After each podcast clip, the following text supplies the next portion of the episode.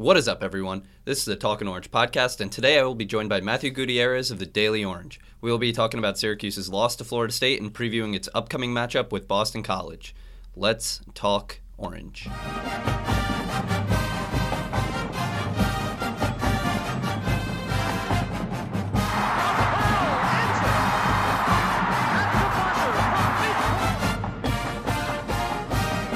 Heinrich puts up the shot. It's too long, champion.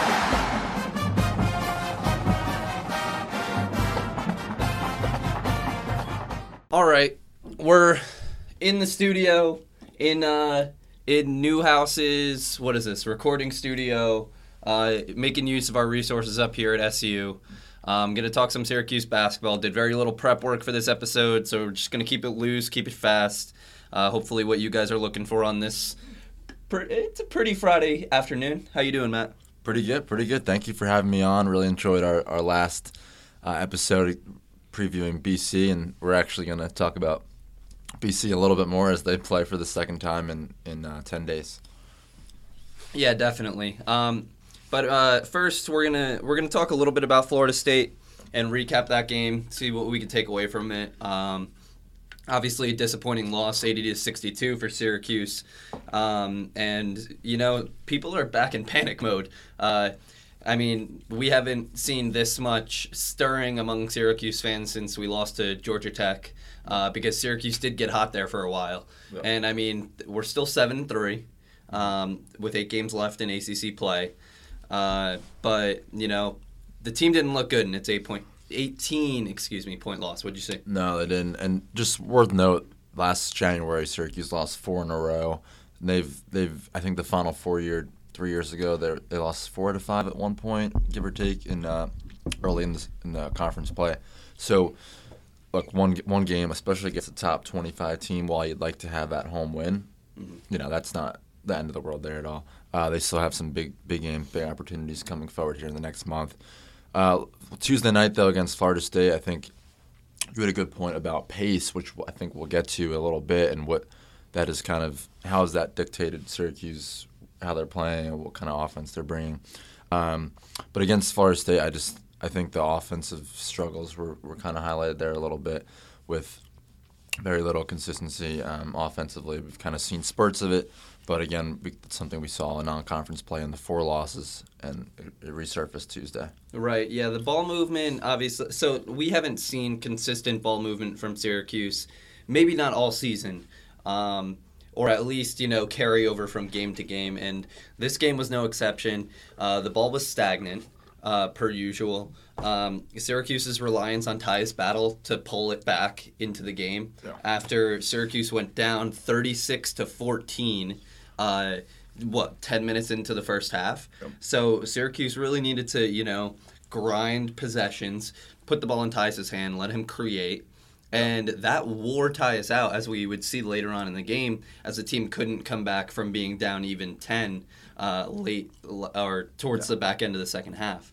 Um, so yeah that that sta- the stagnant uh, ball movement plus the pressure that florida state applied. They're a good uh, they're a good defensive team Yeah, they really are. And like you pointed out, four four players score for Syracuse.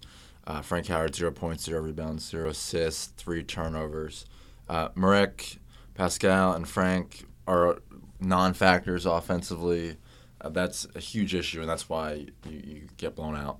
Yeah, um, and we could we could talk about Frank. You want to make this about Frank real fast? Yeah, yeah let's talk about. Um, so yeah, obviously Frank doesn't get into the scorecard other than his turnovers, and he did turn the ball over ugly. It wasn't just you know ball slips through his hands or something. like he was making poor decisions. However, I have a gripe with people that flip flop on Howard. Uh, so so extremely does that or they go back and forth Yeah.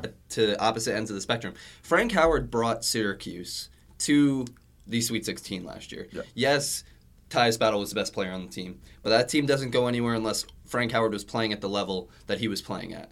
Now, game to game, I know we haven't seen Frank Howard, and maybe it's the injury, maybe it's not, but people getting up in arms over his play right now need to just cool out. Yeah. We will see him return or we'll see him continue to improve as this season goes along. I can't imagine that he is just playing this way because he's ill prepared or that he's not working hard enough or he doesn't want it hard enough. If you're going to tell me that Frank Howard doesn't want it enough, I mean, I, what do you know that I don't know, right? Yeah. I I have a problem with people questioning his motivation. And I don't know how you feel about this, but I'm uh, I'm starting to get pretty sick of uh, all the hate. Yeah, no, he's one of the harder workers on the team. He's kind of the team spokesman in- a lot of ways after losses and wins. Uh, led the team last year big time. And I think it was around this time last year when Syracuse was kind of treading water, right? And they were, it looked like every week into February, more and more, that this was going to be a bubble team at, at best, probably an NIT team.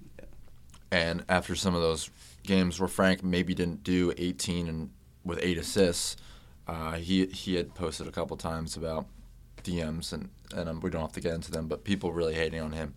Uh, and then after wins, you know, if he gets 20 points or 15 and a, and a bunch of assists, it's like, oh, he's the savior point guard, you know. Right. Yeah, he has been a project for Syracuse the past few years, but he's he's con- he's contributed I he's think more than he's, he's our guy too. Yeah. You know what I mean? Rally behind him, and that stuff about getting into his DMs and stuff that's inexcusable. That is absolutely inexcusable. He is a college player, not getting paid. He is playing for your entertainment. I mean, I guess to further his career as well. But you are there enjoying his play or his team that he's representing. And you, after games, and I'm, I'm speaking to you, uh, being general here, about talking directly to the person that is in his DMs or in his Instagram instant messages. Get out of there. He is a college player going out there not getting paid. He's not a professional. And even if he was a professional, he's a human being. It's not like he- it's not a lack of trying. this is you can't do this. Yeah. That's horrible.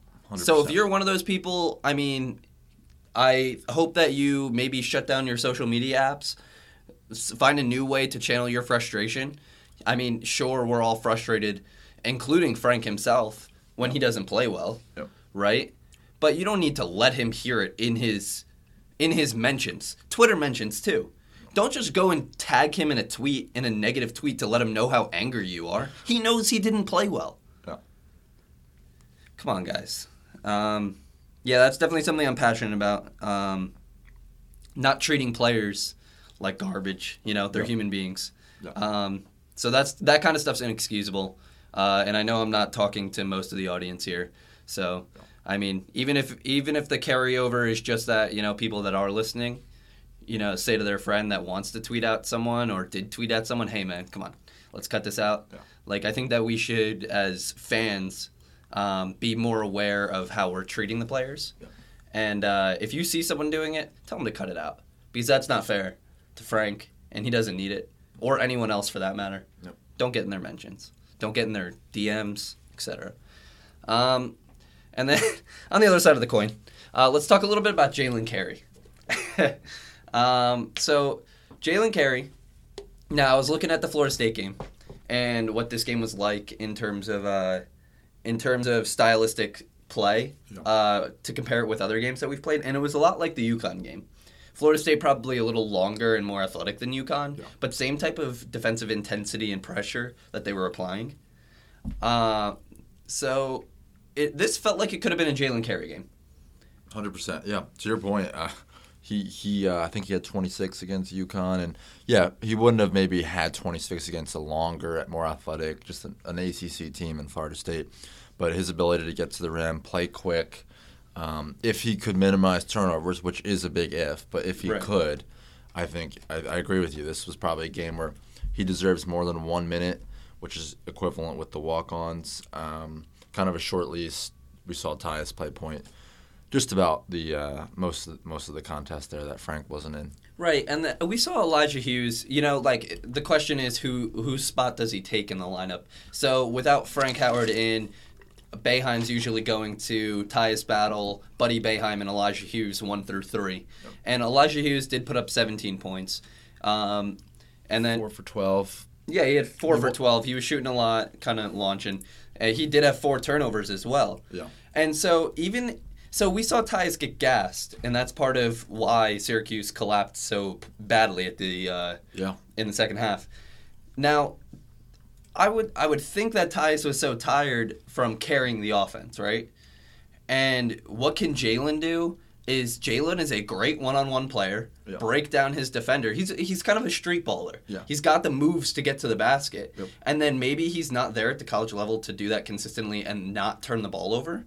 But this would have been a perfect game to let him loose because Syracuse needed another player that could attack the basket Yep. and that could be a playmaker on the ball. Because Tyus Battle ended up wiped out from it. Yeah, well said there. At the end of that game, Tyus was a little drained. And think about it. I mean, we talked about it, I think, the other day off air, but Tyus playing basically 40 minutes. I know he did it last year, but when you're when it's just like 10 seconds on the clock and every time they're kicking to you, looking to you to score, that gets tiring every single possession, just over and over. It's almost like not that he's out of moves, but it's just like can some maybe can someone else Right. take a shot off here. Uh, and then one thing with with um, when Jalen is actually rolling, which we've seen spurts of, he, he can just do so much for Tyus. Can play off ball, be more of his natural shooting guard position, and, and kind of quote unquote relax at least a little bit on offensive positions. Right, especially in games where Frank Howard's struggling. Now, I mean, I'm not going to go back on my Frank Howard word. I think he's still the best point guard. But if we see, if Coach Boeheim sees Frank Howard struggling, especially against a more athletic team, why not just throw Jalen Carey more than one minute? Yeah. Right? See what he can. See if he can make any plays out there because Carey has that sort of spark. You know, he can get things going quickly, especially if he's locked in and attacking, and he could take off of the load from Tyus. Yeah. I mean, I don't think I'm not advocating for Carey to be seeing 20 plus minutes, but you know, maybe maybe 5. Roll him out there for 5. See if he can get anything going in those 5 minutes, and then if he is, give him some more. Yeah. Just see what he has on a game-to-game basis. Carey's going to be a great player for Syracuse. Uh, I think starting next year we'll see it. Absolutely. Um, I I anticipate he'll be the starting point guard next year, and he'll he's capable of 15 to 20 points. I think a game. Right. Especially he's a really clean shot. He can create his own shot very easily and get to the rim. Yeah, definitely in his mid-range game. I mean, I imagine that his three-pointer is going to be something that he's going to need to. Uh, he's going to need to stretch his range a little bit, yeah. but um, but I mean, definitely his mid-range is very pure. He he's definitely got like solid mechanics right now. Yeah. I mean, there's no doubt in my mind that he could develop into a very consistent three-point shooter. Um, very consistent. That's an oxymoron, isn't it? Yeah, I think Very- that's fine. I mean, No? the- we want to try to minimize varies. But, Yeah. you know, that's solid. There's, there's worse. Uh, so, yeah, talking. I mean, FSU not a good sh- three point shooting team. Shot eleven of twenty two. We're running a little long here on our FSU talk, huh? Um, but FSU shot eleven of twenty two from three, Yeah. and they're not a good three point shooting team. So I didn't mind Syracuse packing it in on the defensive end. Mm-hmm. That was fine. Yep. Let a team shoot itself into a hole. However. I don't know how many they made in the first couple minutes when they scored 36 points in the first 10 minutes of the game. But maybe you make an adjustment. Maybe. Yeah. Maybe you step out a little bit more on Terance Mann or who else was shooting the ball well. You had Terance Mann shooting. You had Caben. Oh, Ca- they were saying Cabangale or something like Yeah. that. I thought it was Kabengele. Maybe that's the other guy, Koumadje. No, but Terance Mann or four, Kabengele uh, four of four. Savoy was two of five. Maybe uh, MJ Walker three of six. Maybe we step out on these guys Yeah. especially if they're hitting shots early. You know, like but Syracuse kind of seemed okay to just let them launch over the zone, Yeah. and I didn't get it. What did you see anything? Yeah, no, it's just it's quick thing on that. It's just kind of a, a tweak that usually happens at halftime, which maybe is a little too late. Mhm. Um, they, I guess they don't notice it. It is it can be difficult. They've they've gotten beat by shooters before this season. You know, where one or two guys have been able to beat them, and that's kind of a chance you take with the zone tonight. I think Oshae said it's just unfortunate that it happened against a team that doesn't really orient themselves around the 3 hmm You know, they just had a, a, a, a hot night.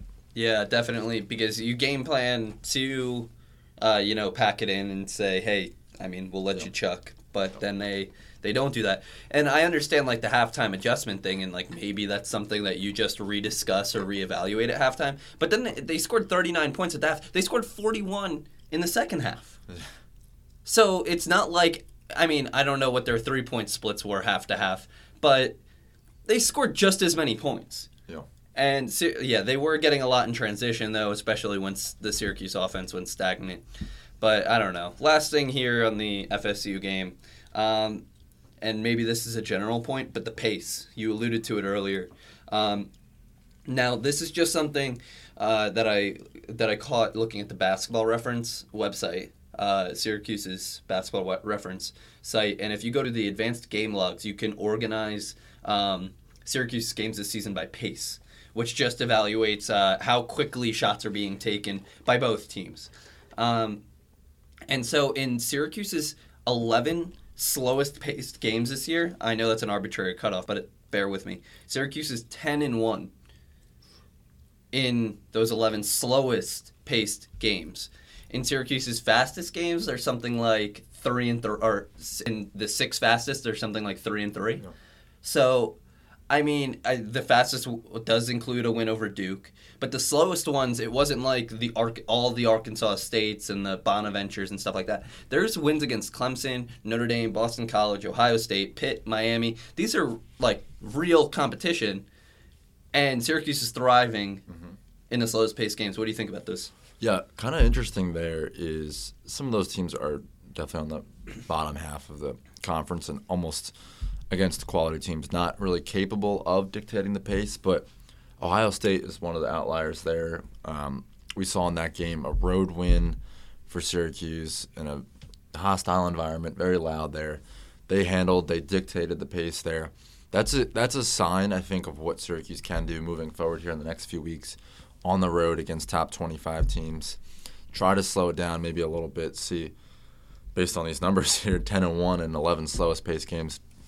Try to slow it down, and then I think replicate what you did against Ohio State, which is a road win. Right. And it sounds counterintuitive because we know that Syracuse's offense can go so stagnant.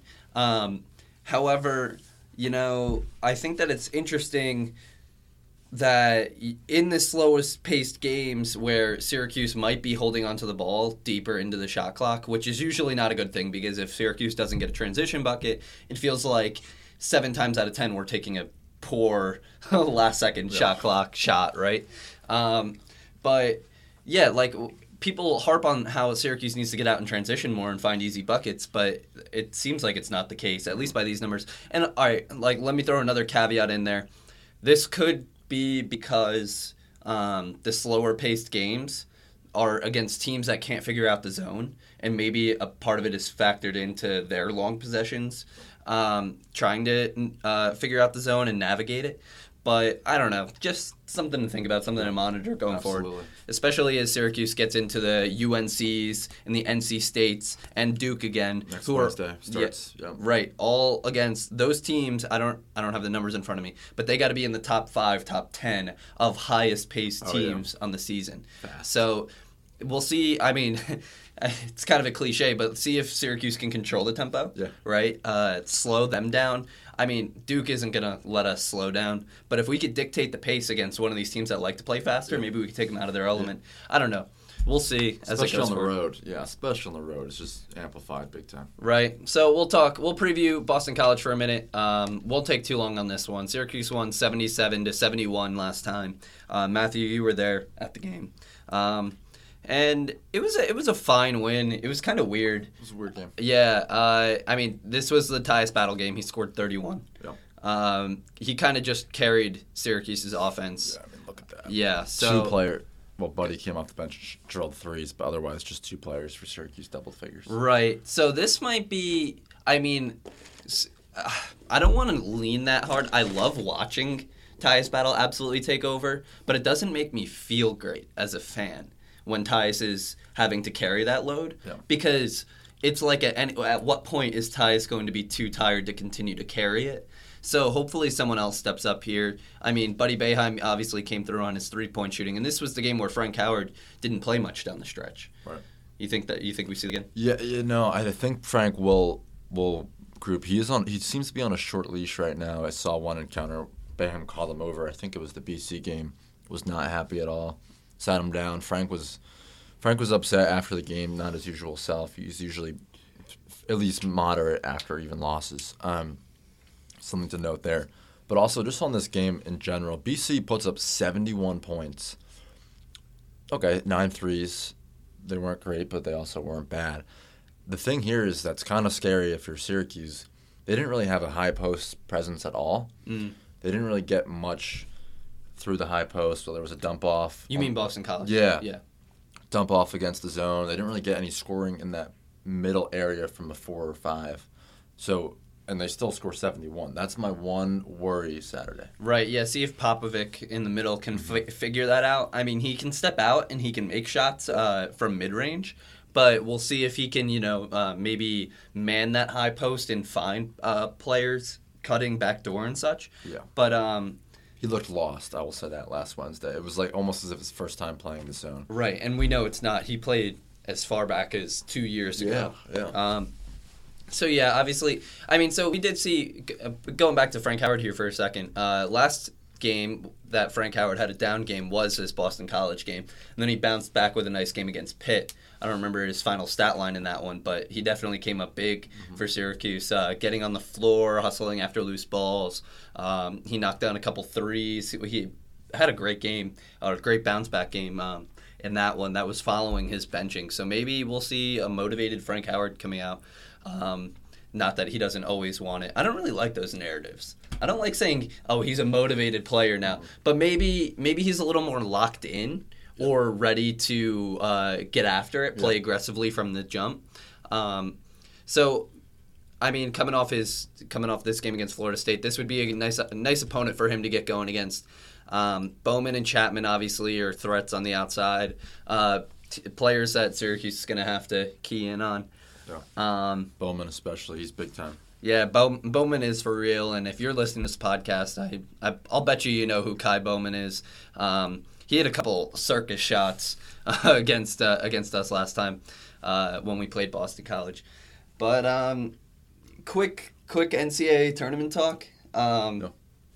Get into that for just a couple seconds here. Uh, Syracuse at what are we? Sixteen and six, 16 and seven now, seven and three in conference. Um, obviously, real tough schedule coming up. Uh, four of last eight opponents are ranked.